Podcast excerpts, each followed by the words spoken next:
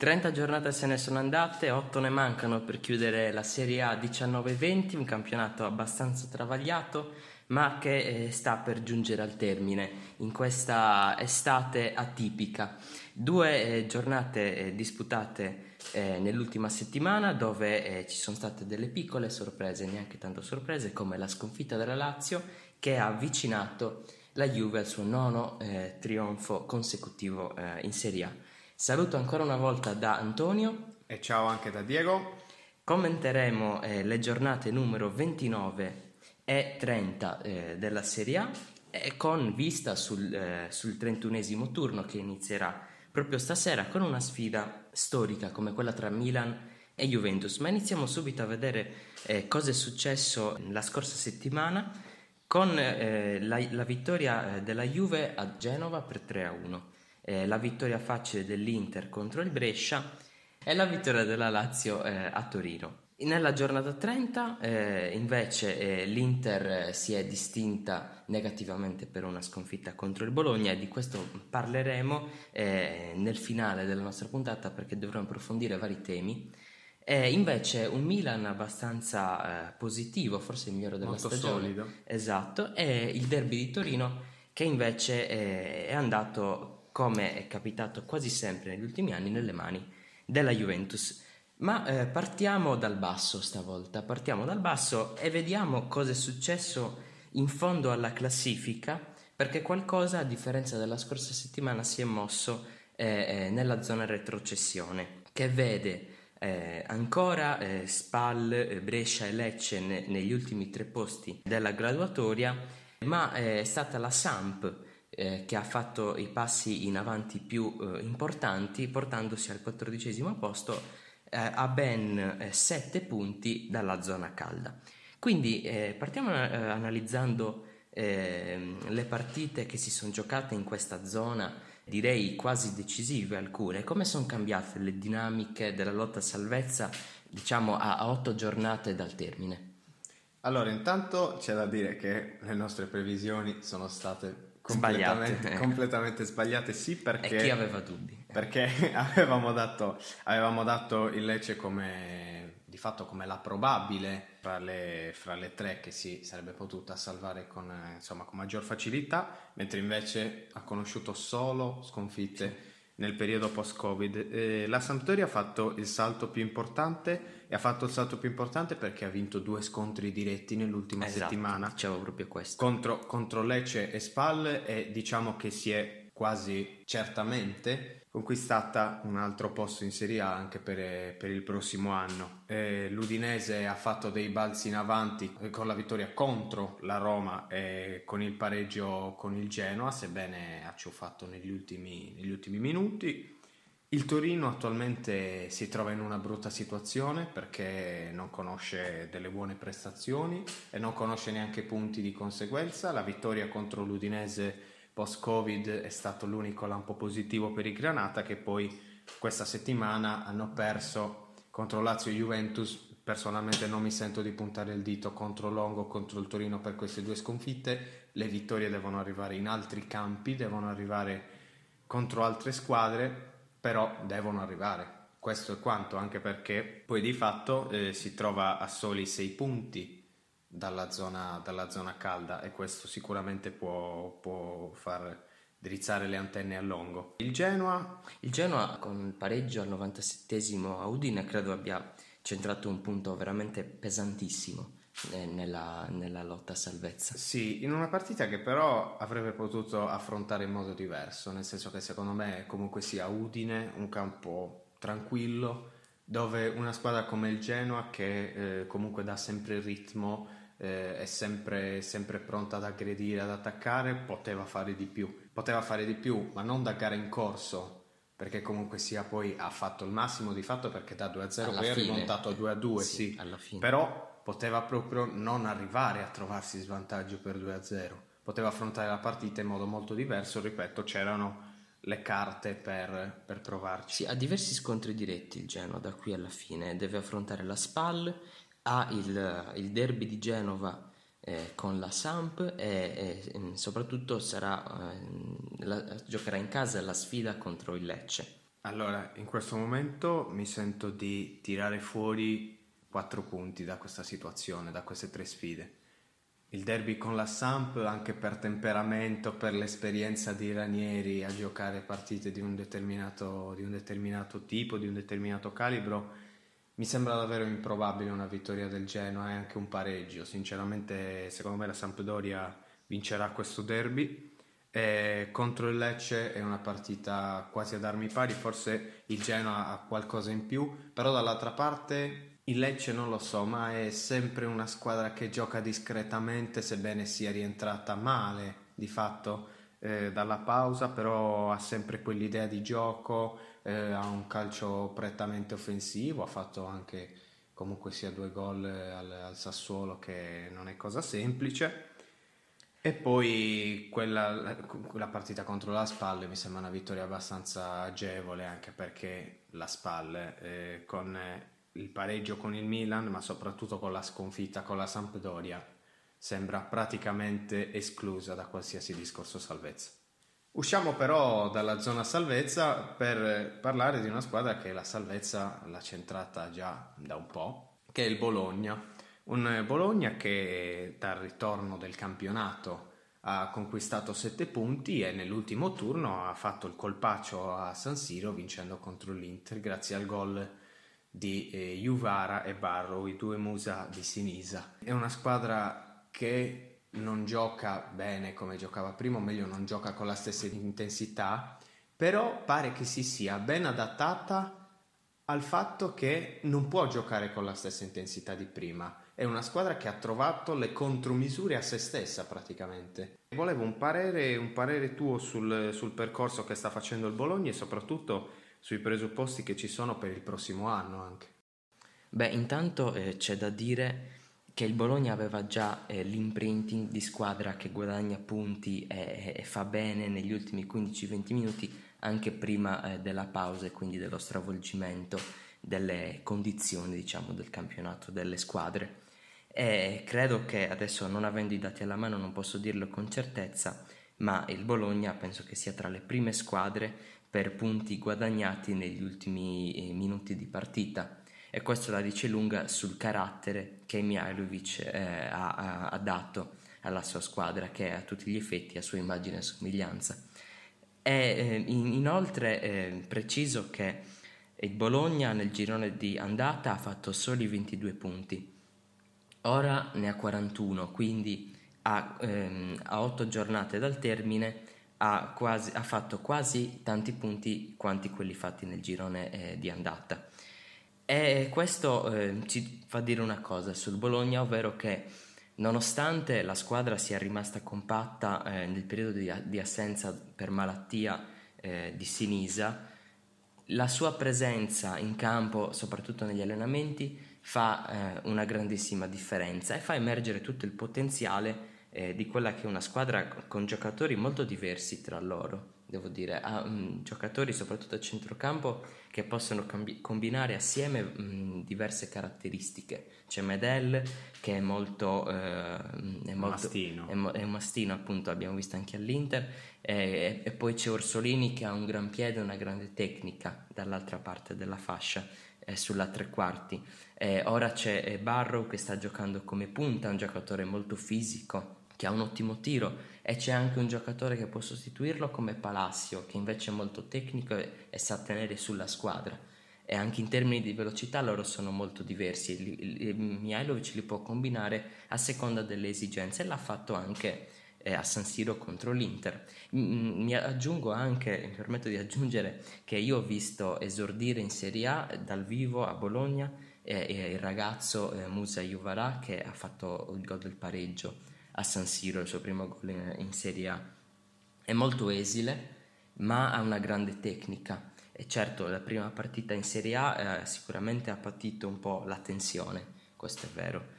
Eh, però eh, io l'ho vista a pochi metri e devo dire che sa già come muoversi, eh, ha un, una, una, grande grinta eh, e credo che potrà essere molto importante per il Bologna anche eh, per la sua giovanissima età.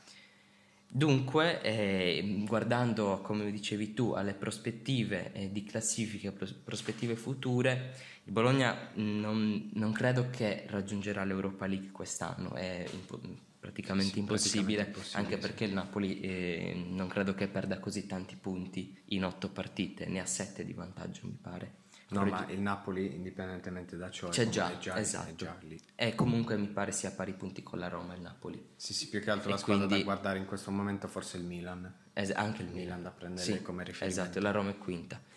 È vero. E, ehm, dunque, guardando l'anno prossimo, eh, credo che l'inizio di campionato possa fare la differenza tra quest'anno e il prossimo. Non cambierà tanto nell'organico del Bologna l'anno prossimo, ma cambierà eh, l'inizio del campionato che verrà eh, fatto con Sinise in panchina, cosa che non è capitata lo scorso anno. E neanche due anni fa, per intendersi. E neanche due anni fa. Quindi forse sarà il primo campionato appunto eh, con Sinisa in panchina, si spera, glielo auguriamo con tutto il cuore, sì. eh, per 38 giornate con una preparazione eh, estiva che non ci sarà, però comunque si lavorerà un pochino su mh, idee, principi di gioco generali eh, in quel mese di agosto e potremo vedere sicuramente un, un buon Bologna. Io spero che mh, mm, le norme anti-Covid si possano allentare presto in modo che un popolo eh, come quello dei bolognesi possa tornare allo stadio perché è uno degli stadi più belli e storici della Serie A che dà una spinta veramente forte e intensa alla squadra che in certe partite fa tantissima differenza. Infatti andare a giocare a Bologna è, è, è davvero difficile a volte. E questo un po' si è perso, anche ho visto Bologna-Juve ad esempio, un po' si è perso con eh, lo stadio vuoto. E speriamo di poter vedere un gran Bologna. E chi ci è caduto a Bologna quest'anno? La Lazio. La Lazio. Purtroppo la Lazio. Eh, per la Lazio eh, le sconfitte eh, contro squadre che avrebbe potuto battere e non finiscono eh, con quella eh, di Bologna perché eh, ne è arrivata un'altra dopo quella di Bergamo che ha interrotto una striscia lunghissima eh, di risultati utili. E, 0-3 mm, contro il Milan, una brutta sconfitta, non tanto, eh, cioè non solo per l'entità della sconfitta, ma anche per quello che implica nella corsa scudetto. Allora, io ti chiedo, prima di tutto, è eh, una causa eh, fondamentale eh, la, la, sconfitta col Milan, la mancanza di attaccanti davanti, perché erano squalificati Immobile e Caicedo nella partita contro il Milan. Ma è questa la causa principale mh, della, eh, della sconfitta? Oppure c'entra anche quel calo forte di cui parlavamo nelle scorse giornate che magari è stato ancora più influente rispetto alla mancanza di punti di riferimento. Cioè la Lazio ha chiuso con lo scudetto, in poche parole. Io non darei, non darei assolutamente per vinta la Lazio, però eh, se devo dire la verità, nella partita contro il Milan c'è tanto da analizzare ma poco da dire, nel senso il Milan ha strameritato la vittoria perché la Lazio di fatto non ha fatto fondamentalmente niente, eh, non si è praticamente mai resa pericolosa. Eh, ho visto eh, in queste giornate anche prima eh, della partita con il Milan, anche già partita, nella partita contro la Fiorentina, ne avevamo già parlato anche noi due a microfoni spenti di come io reputassi la condizione fisica della Lazio mh, evidentemente insufficiente. Inserisco anche la partita col Torino che non è stata convincente. No, no, infatti è arrivata una vittoria, è arrivata però, insomma, diciamo che è stata, quella è stata una vittoria da grande squadra, no? Nel senso, nel momento di difficoltà poi trovi eh, l'episodio che, che ti fa vincere la partita. Fuori da questo discorso si può senz'altro dire che la Lazio in questo momento forse deve guardarsi più dietro che avanti perché i risultati faticano molto ad arrivare anche le due vittorie, come abbiamo già detto, hanno faticato molto ad arrivare e adesso in queste prossime gare eh, ci sarà una squadra molto in forma come il Sassuolo e poi dovrà giocare ancora lo scontro diretto. Eh, Soprattutto pare... una squadra che corre come il Sassuolo. Esatto, eh, una squadra come il Napoli molto ostica. Se devo dire la verità, non vedo grandi prospettive per la Lazio, sebbene ripeto chiaramente in questo momento non si possa definire chiuso assolutamente nulla. Però vedendo anche la differenza, la netta differenza che c'è fra il periodo pre-Covid e post-Covid. E poi c'è da aggiungere un altro fattore. Adesso ehm, Immobile e Caicedo assenti nella stessa partita, come ha sottolineato lo stesso Inzaghi, non era mai successo ed è stato molto penalizzante. Anche se secondo me la Lazio sarebbe andata, sarebbe andata, incontro alla sconfitta anche se fosse mancato solo Immobile, ci fosse stato Caicedo perché Immobile è proprio eh, l'uomo che ti dà la profondità, l'uomo che permette alla Lazio di giocare come sa giocare la Lazio. Poi vabbè, indipendentemente dal fatto che in queste gare non l'abbia fatto, ma per questioni più fisiche che tattiche. E secondo me c'è un punto importante che non viene considerato quasi mai, che è quello psicologico perché la squadra vede che non riesce più a fare quello che invece riusciva a fare prima, ad essere convincente come era prima, ad attaccare come, come, come, faceva prima e quindi inevitabilmente va incontro ad una difficoltà anche psicologica, anche perché poi eh, vedi che l'obiettivo era lì, no? eh, era un punto, era un punto e piano piano, giornata in giornata sembra che stia, che stia sfuggendo. E appunto prima parlavamo dei prossimi impegni della Lazio abbiamo sottolineato l'impegno con il Sassuolo. Perché abbiamo sottolineato l'impegno con il Sassuolo? Perché il Sassuolo è rientrato dal, dalla pausa facendo 8 punti e mettendo a segno 13 gol in 4 gare. Si sta vedendo un'evoluzione eh, consistente nel gioco da parte della squadra di De Zerbi che si rivela sempre più allenatore, diciamo, esteta, no? Nonostante conceda tanto in difesa perché ha preso tre gol dall'Inter, due dal Lecce, tre dal Verona, insomma sono numeri difensivamente abbastanza preoccupanti, però dall'altra parte dici, eh però se ne fa uno in più dell'avversario comunque vinci la certo. partita, perché così funziona il calcio. Tra le altre cose di questi otto punti ottenuti nel periodo post-Covid, due sono conquistati contro Inter e Verona, che sono la terza e l'ottava o la settima forza del nostro campionato, quindi mh, mm, insomma sono anche partite di un certo livello. Io volevo chiederti intanto i giocatori da cui dovrebbe ripartire il Sassuolo di De Zerbi e soprattutto perché c'è stata questa evoluzione improvvisa nel periodo post-Covid e, mentre invece non si era vista nel periodo, o meglio non si era vista in queste dimensioni nel periodo pre-Covid.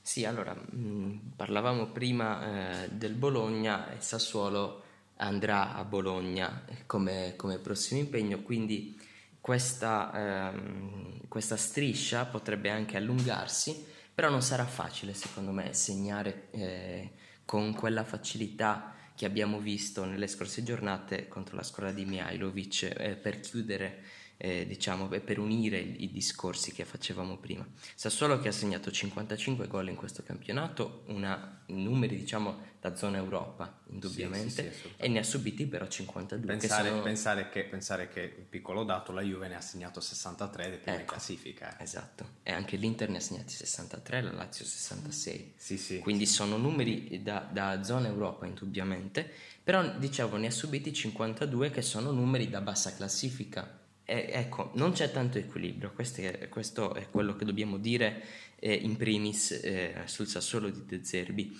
Eh, su questo diciamo, cambio improvviso di marcia che c'è stato eh, tra, eh, dopo la ripresa del campionato in estate, io ho notato in tante squadre delle maglie un po' più allargate, non so se l'hai notato anche tu, però c'è meno, certe squadre sono meno compassate questo forse è un po' aiutato, cioè eh, si, si tende anche per via di una preparazione atletica più carente sicuramente di quella che si vede all'inizio di un normale campionato, si tende, diciamo, in questo campionato vedo più apertura da parte delle squadre e indubbiamente il Sassuolo ci va a nozze.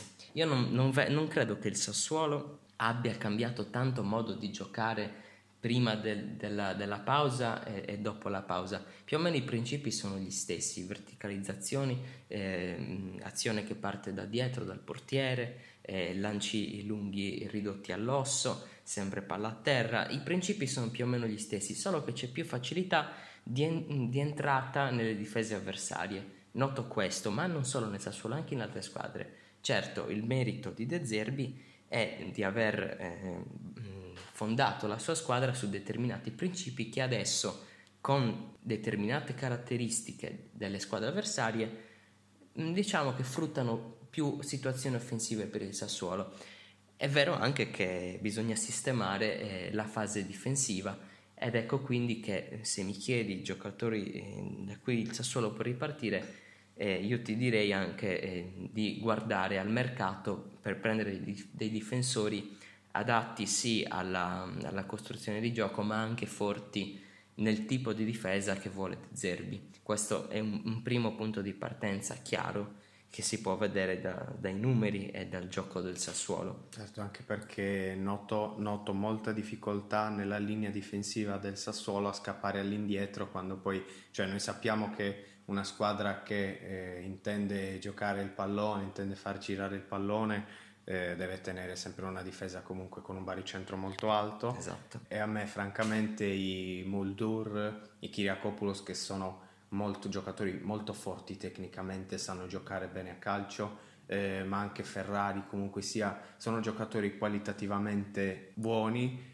che però hanno, hanno, delle difficoltà difensive, soprattutto nel difendere, ripeto, scappando all'indietro, perché poi la difesa di posizione è una cosa che si insegna, che si insegna eh, ed è una cosa che i giocatori imparano, ma eh, la difesa nello scappare all'indietro è un po' più, più complicato, esatto. un po' più complicato come concetto. Ecco quindi che bisogna uh, andare a mettere mano alla difesa e in attacco Mm, non, non so, eh, si può anche eh, tenere l'ossatura eh, di centrocampo attacco che il Sassuolo ha avuto in questa stagione perché comunque eh, lì eh, la squadra è ben oliata, si vede, funziona dav- veramente bene. Tre davanti, Boga, Caputo, Berardi, tutti e tre in doppia cifra. Esatto, quindi ehm, lì non c'è necessità di, di, cambiare, c'è solo da lavorare, c'è, perché c'è sempre da migliorare e, e cercare comunque anche magari di mettere dentro eh, qualcuno a centrocampo eh, che possa supportare con gli inserimenti ancora di più eh, la squadra, perché eh, il Sassuolo ha diversi palleggiatori a centrocampo, però magari eh, un, un, un incontrista in più è un, è un giocatore che va a inserirsi, servirebbe sicuramente. Sassuolo che eh, allo Juventus Stadium, eh, eh, all'Allianz Stadium, pardon, ha pareggiato 2-2, una delle poche squadre che è riuscita a far punti in casa eh, contro la Juve.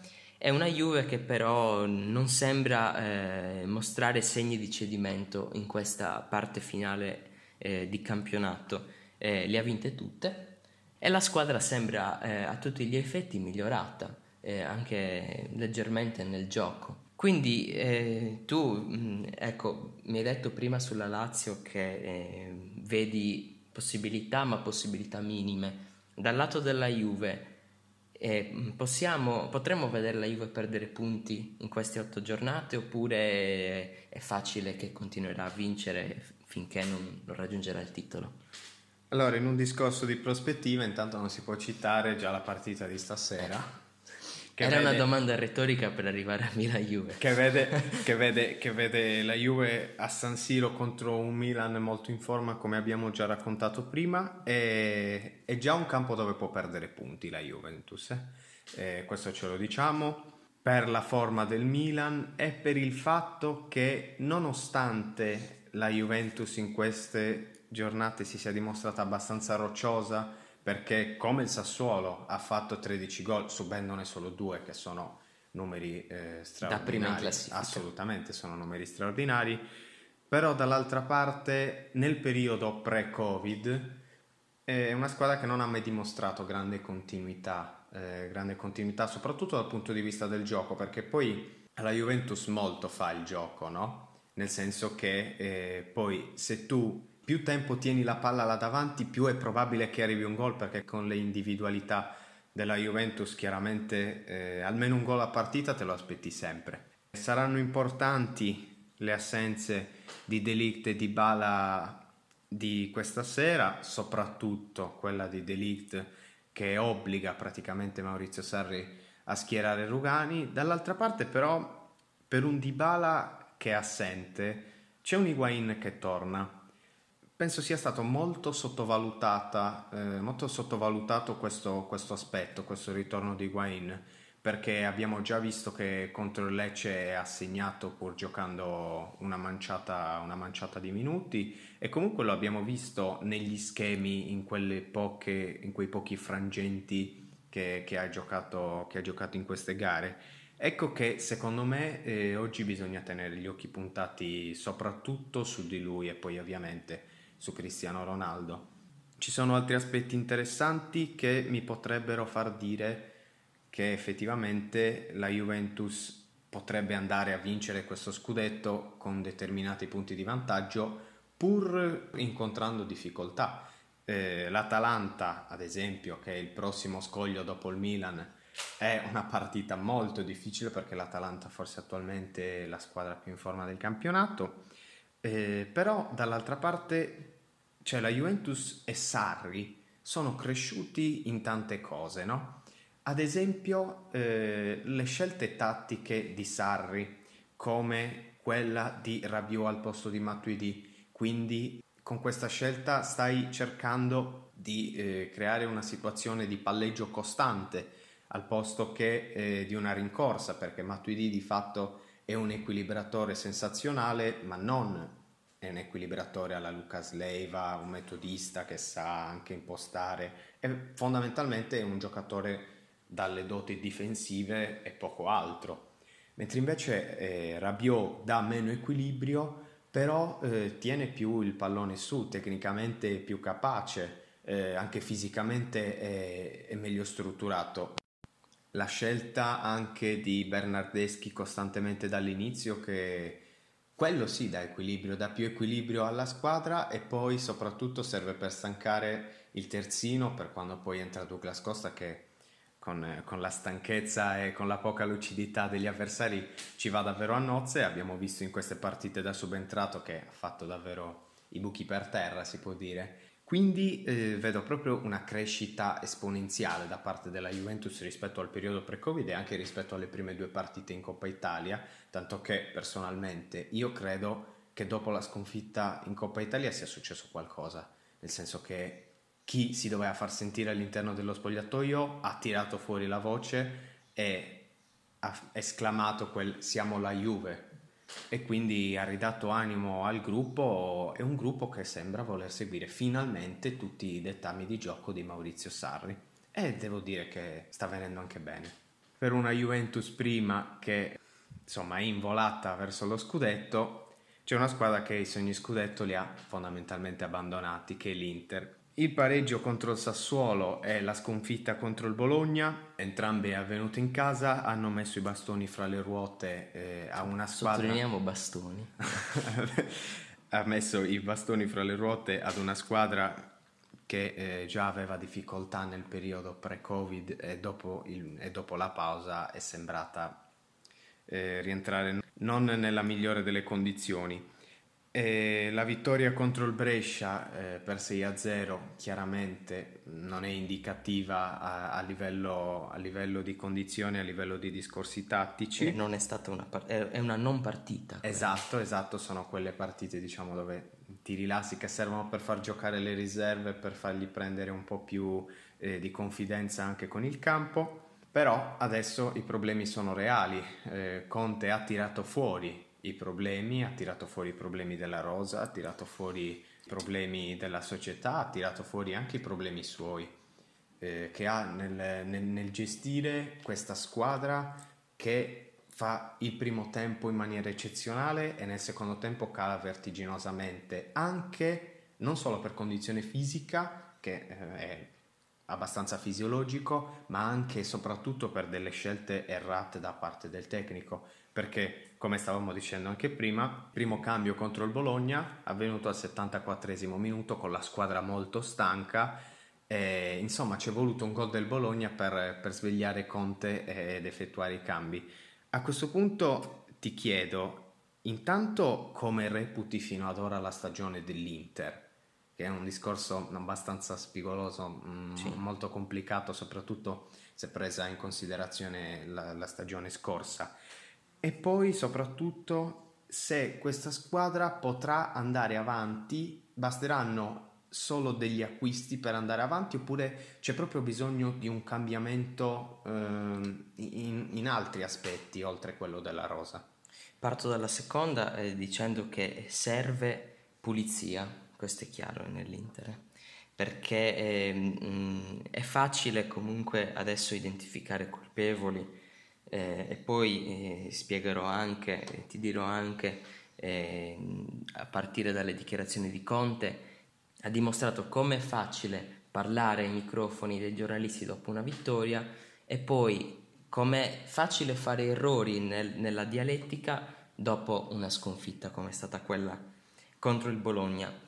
È, è, è vero quello che dice lui, eh, nel senso ha, ha, preso un pacchetto preconfezionato dove c'erano dei giocatori eh, che lui eh, non vorrebbe nella sua squadra, questo è quello che ha detto. Eh, però non, non, è bello che lui dopo la vittoria col Brescia ti dica eh, attaccate me, non, non, cercate i giocatori eh, quando succede qualcosa. E poi però eh, dica che sono tutti in discussione dopo che per, perde col Bologna e non c'è eh, tanta coerenza da parte sua e io spero che eh, il gruppo non, non, veda di, mal, di malo modo queste sue dichiarazioni perché eh, c'è anche il giocatore che magari mh, mm, potrebbe sentirsi profondamente colpito e prendersela. Ed ecco che rispondendoti ti posso dire che quei giocatori che potrebbero sentirsi profondamente colpiti e che magari sono da, da tanto nell'Inter, da diverse stagioni, hanno fatto il periodo con Spalletti anche, potrebbero essere quelli destinati a lasciare la squadra e, e quindi partire prima da, da, da, da una pulizia non tanto dagli acquisti come dicevi tu per provare nelle prossime stagioni a fare qualcosa di importante come vorrebbe Conte.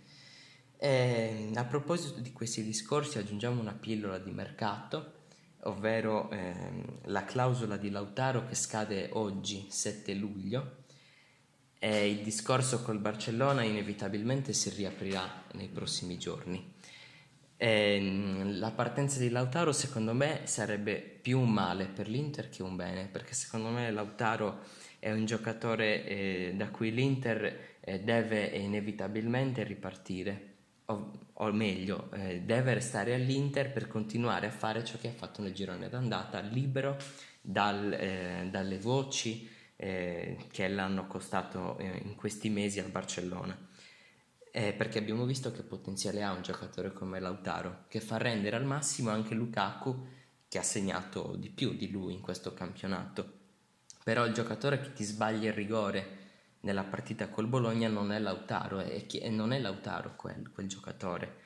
E nonostante secondo me, non so come la pensi tu, non abbia fatto una brutta partita contro il Bologna. No, no, no, no, non ha giocato male, solo che poi arriva il momento decisivo, il momento di sì, incidere. E, e, e, cancelli tutto quello che, di buono che hai fatto. Esatto, esatto. Ed è, e sta anche lì il problema dell'Inter. È, è proprio la foto dell'Inter sì. di un primo tempo giocato bene, eh, dominando la gara, e poi un secondo tempo invece dove ti fai rimontare in 10 minuti neanche ma soprattutto poi anche fondamentalmente anche meritatamente. Sì, sì.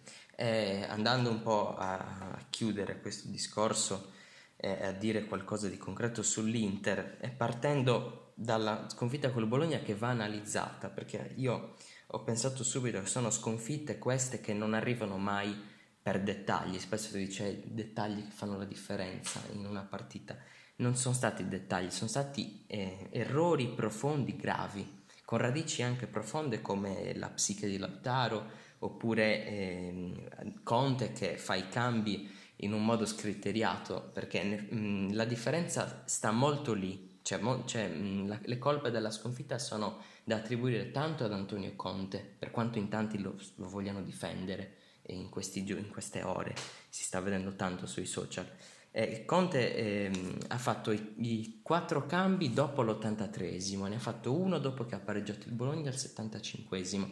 Mihailovic, leggendo la partita, ha fatto tre cambi dopo che Lautaro ha sbagliato il rigore, intuendo che l'Inter avrebbe potuto subire il contraccolpo psicologico e quindi è andato a mettere forze fresche, poi dal, dal centrocampo in su è, che si è difeso eh, e non doveva difendersi, però è andato con coraggio a mettere mano lì, l'Inter stanca, Conte non fa i cambi e inevitabilmente la squadra va giù, al di là degli errori individuali tecnici che ci sono stati e di cui parlavo prima a proposito di una pulizia che servirebbe. Ma secondo te un allenatore come Conte che si è sempre visto eh, infondere la sua cattiveria agonistica, eh, la sua voglia di vincere, la sua mentalità, perché la squadra dovrebbe col- crollare psicologicamente dopo un rigore sbagliato sull'1-0 a favore e con l'uomo in più soprattutto, perché questo non l'abbiamo sottolineato, ma di fatto aveva un uomo in più l'Inter. È tutto collegato a ciò che si diceva prima e anche alla tua domanda a cui non ho ancora risposto sulla stagione dell'Inter. È tutto collegato perché um, una squadra eh, come l'Inter, e l'abbiamo già detto, ha ancora del, dei grandi punti di debolezza che si porta dietro da anni, ovvero una, una mm, chiamiamola mentalità perdente, chiamiamola una, metali- una mentalità non da vincenti, diciamo così eh, il fatto di non vincere eh, trofei da così tanto, ci sarà un motivo per cui non si vince da così tanto, e inoltre eh, quest- questi motivi eh, si, si fissano nella testa dei giocatori che non riescono a portare a casa partite che per essere grandi squadre dovresti portare a casa. Soprattutto parlando della stagione, l'Inter ha buttato via tanti punti e pur avendo fatto um, 67 punti, no 64 punti, 64 punti, la squadra eh, non può ritenersi soddisfatta da questo campionato perché i, i, punti, i due punti persi col Cagliari in casa li devi, eh, cioè non li devi perdere. A Firenze non devi subire quel gol per un errore di Skriniar difensivo al 92esimo. Con Lecce non puoi farti pareggiare a 15 minuti dal termine dopo essere andato in vantaggio con fatica al settantesimo. Sono tante cose che una squadra che vuole vincere non fa. E I discorsi, diciamo, tattici anche di, di condizione fisica passano secondo me in secondo piano quando vengono fuori questi motivi, quest, queste sì. carenze mentali. Che di fatto è poi la testa che comanda. Della squadra, sì, è così. E puoi anche cedere fisicamente, ma quando tu sai come affrontare una situazione in partita, riesce a sopperire alla, alla fatica e a portare a casa le vittorie come fa la Juve, come fanno tante squadre in Europa che cioè Madrid, soprattutto tante, le, tante le, le, grandi squadre fondamentalmente sì, che vincono. Esatto, le squadre che vincono. Benissimo, eh, allora possiamo definire chiusa questa terza puntata del nostro podcast. Eh, vi salutiamo e vi diamo appuntamento a martedì prossimo sempre alle ore 17, mi raccomando non mancate, fateci sapere se vi è piaciuta questa nostra puntata, abbiamo parlato di tanto, non abbiamo parlato di calcio estero, cosa che faremo probabilmente la prossima settimana quando ci sarà eh, qualche qualche verdetto in più, diciamo. Sì, soprattutto in Liga. Soprattutto in Liga dove il Real Madrid ha allungato ulteriormente sul Barcellona dopo il pareggio contro l'Atletico di Madrid in Germania il Werder Brema eh, ha vinto lo spareggio contro l'Eidenheim ed è rimasto in, in Bundesliga. Detto ciò, possiamo tranquillamente salutarci e ripeto, vi diamo appuntamento a martedì prossimo. Grazie alla prossima. Ciao!